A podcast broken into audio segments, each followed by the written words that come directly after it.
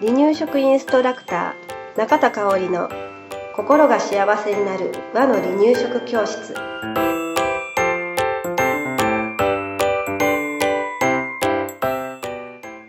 第83回です。番組アシスタントの山本智子です。よろしくお願いします。はいよろしくお願いします、えー今日はね、うんえー口の中に溜め込んで飲み込まない声のアプローチをしていきたいと思います。はいはい。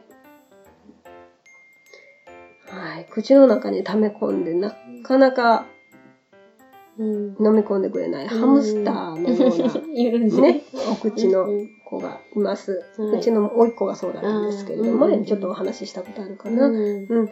で、まあ、いっぱいいっぱい口の中に入れて溜め込んで、うん結果的に口から出てき たりとか。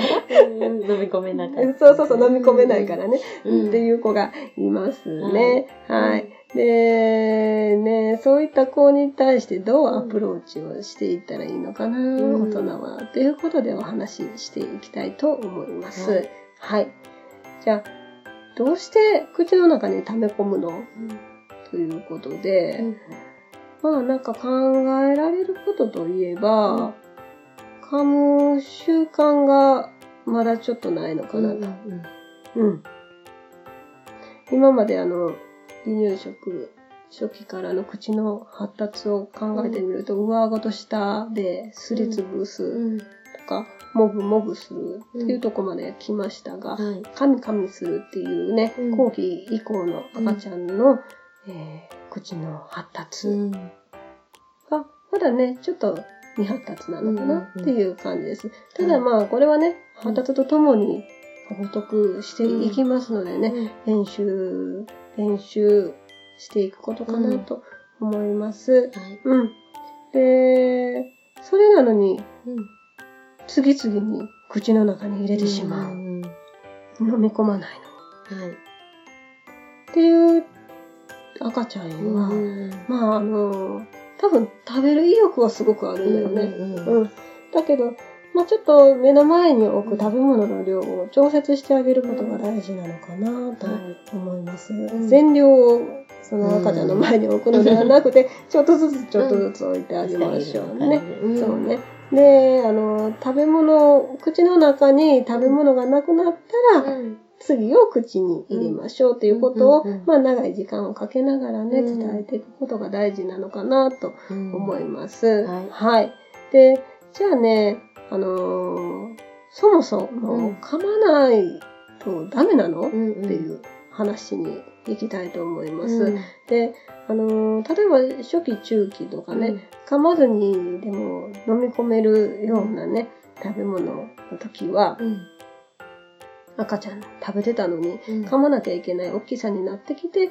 えー口の中に溜め込んでるんですっていうね、うん。相談もあるんですけれど、はいじゃあもう前の段階のちっちゃいのでいいんじゃないの？っうんて言われるんですけれど、はい。まあまあ今からね、うん。入食後期、完了期っていうのは、うん。えー大人の顎にこう発達していくための、うん。えー噛んでいく、噛んで食べ物を潰して飲み込むっていううん。ことをしていくための練習段階、うん。最初の第一歩に、うん。はじ、あのー入っていってるところですので、うん。噛むことっていうのは、うん。この時期、えーしていってほしいなとうん。思います。はい。うん、だだからといってもね、赤ちゃんは大人のように上手に噛むことはうん。できません。はい。うん。だからね、えーゆっくりでいいので、うん。うん、噛むことをさせていってあげましょう。はいで噛むとね、えーいいことはいろいろあるんです。うんえー噛む話をね、これまでもいろいろしてきたんですけど、うん簡単に言いますと、うん歯や、あの、顎の発達を促進してくれます。特にね、顎を広がらないとね、うん。えー乳歯が抜けた時に、うん。永久歯が入る場所がないっていうようなこともできて、出てきます。それはやっぱりね、しっかり噛んで、あの、正しく飲み込むうん。口の動きができてるからこそ広がるんだよって、あの、歯医者さんに言われたことがありますのではい。大事です。うん。あと、肥満予防にもなりますね。はい。噛まずに飲み込むっていうのは、うん。あのー、肥満へつながりますので、よく噛んでっていうのが大事です。はい、あと、噛むことがね、脳へ刺激を送ってくれるそうです。うん。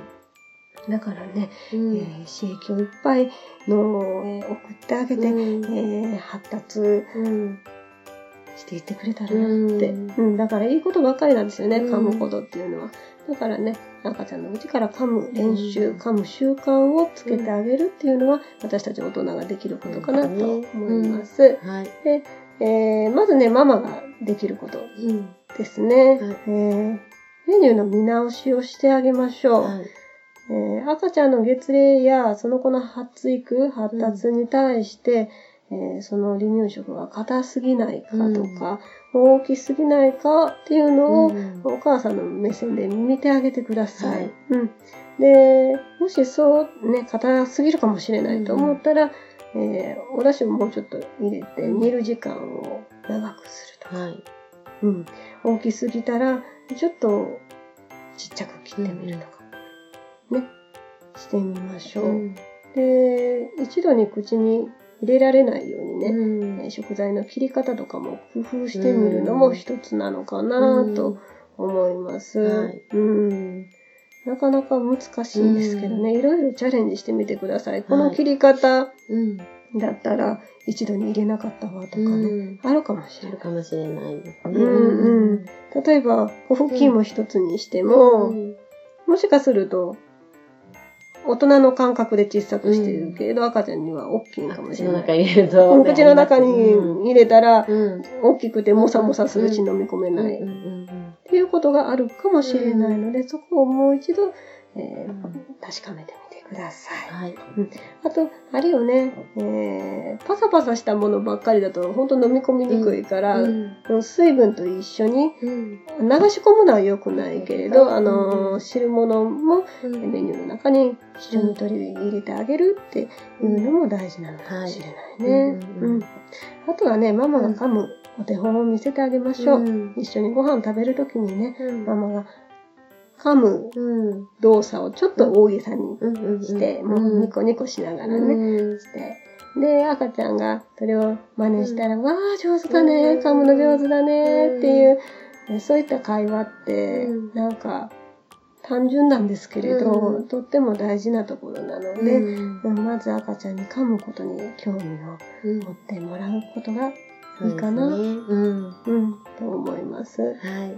口にたあのどんどん入れて溜め込む子は、うん、えー、少量ずつ食べさせてあげて、でしっかりと噛んであげてっていう習慣をつけてあげてください。はい。はい。はい。今日もありがとうございました。はい、ありがとうございました。離乳食インストラクター協会では、離乳食の基本と和の離乳食の美味しさを学べる離乳食インストラクター協会2級1級講座を東京、名古屋、兵庫を中心に行っております。2017年2月から2級通信講座が始まります。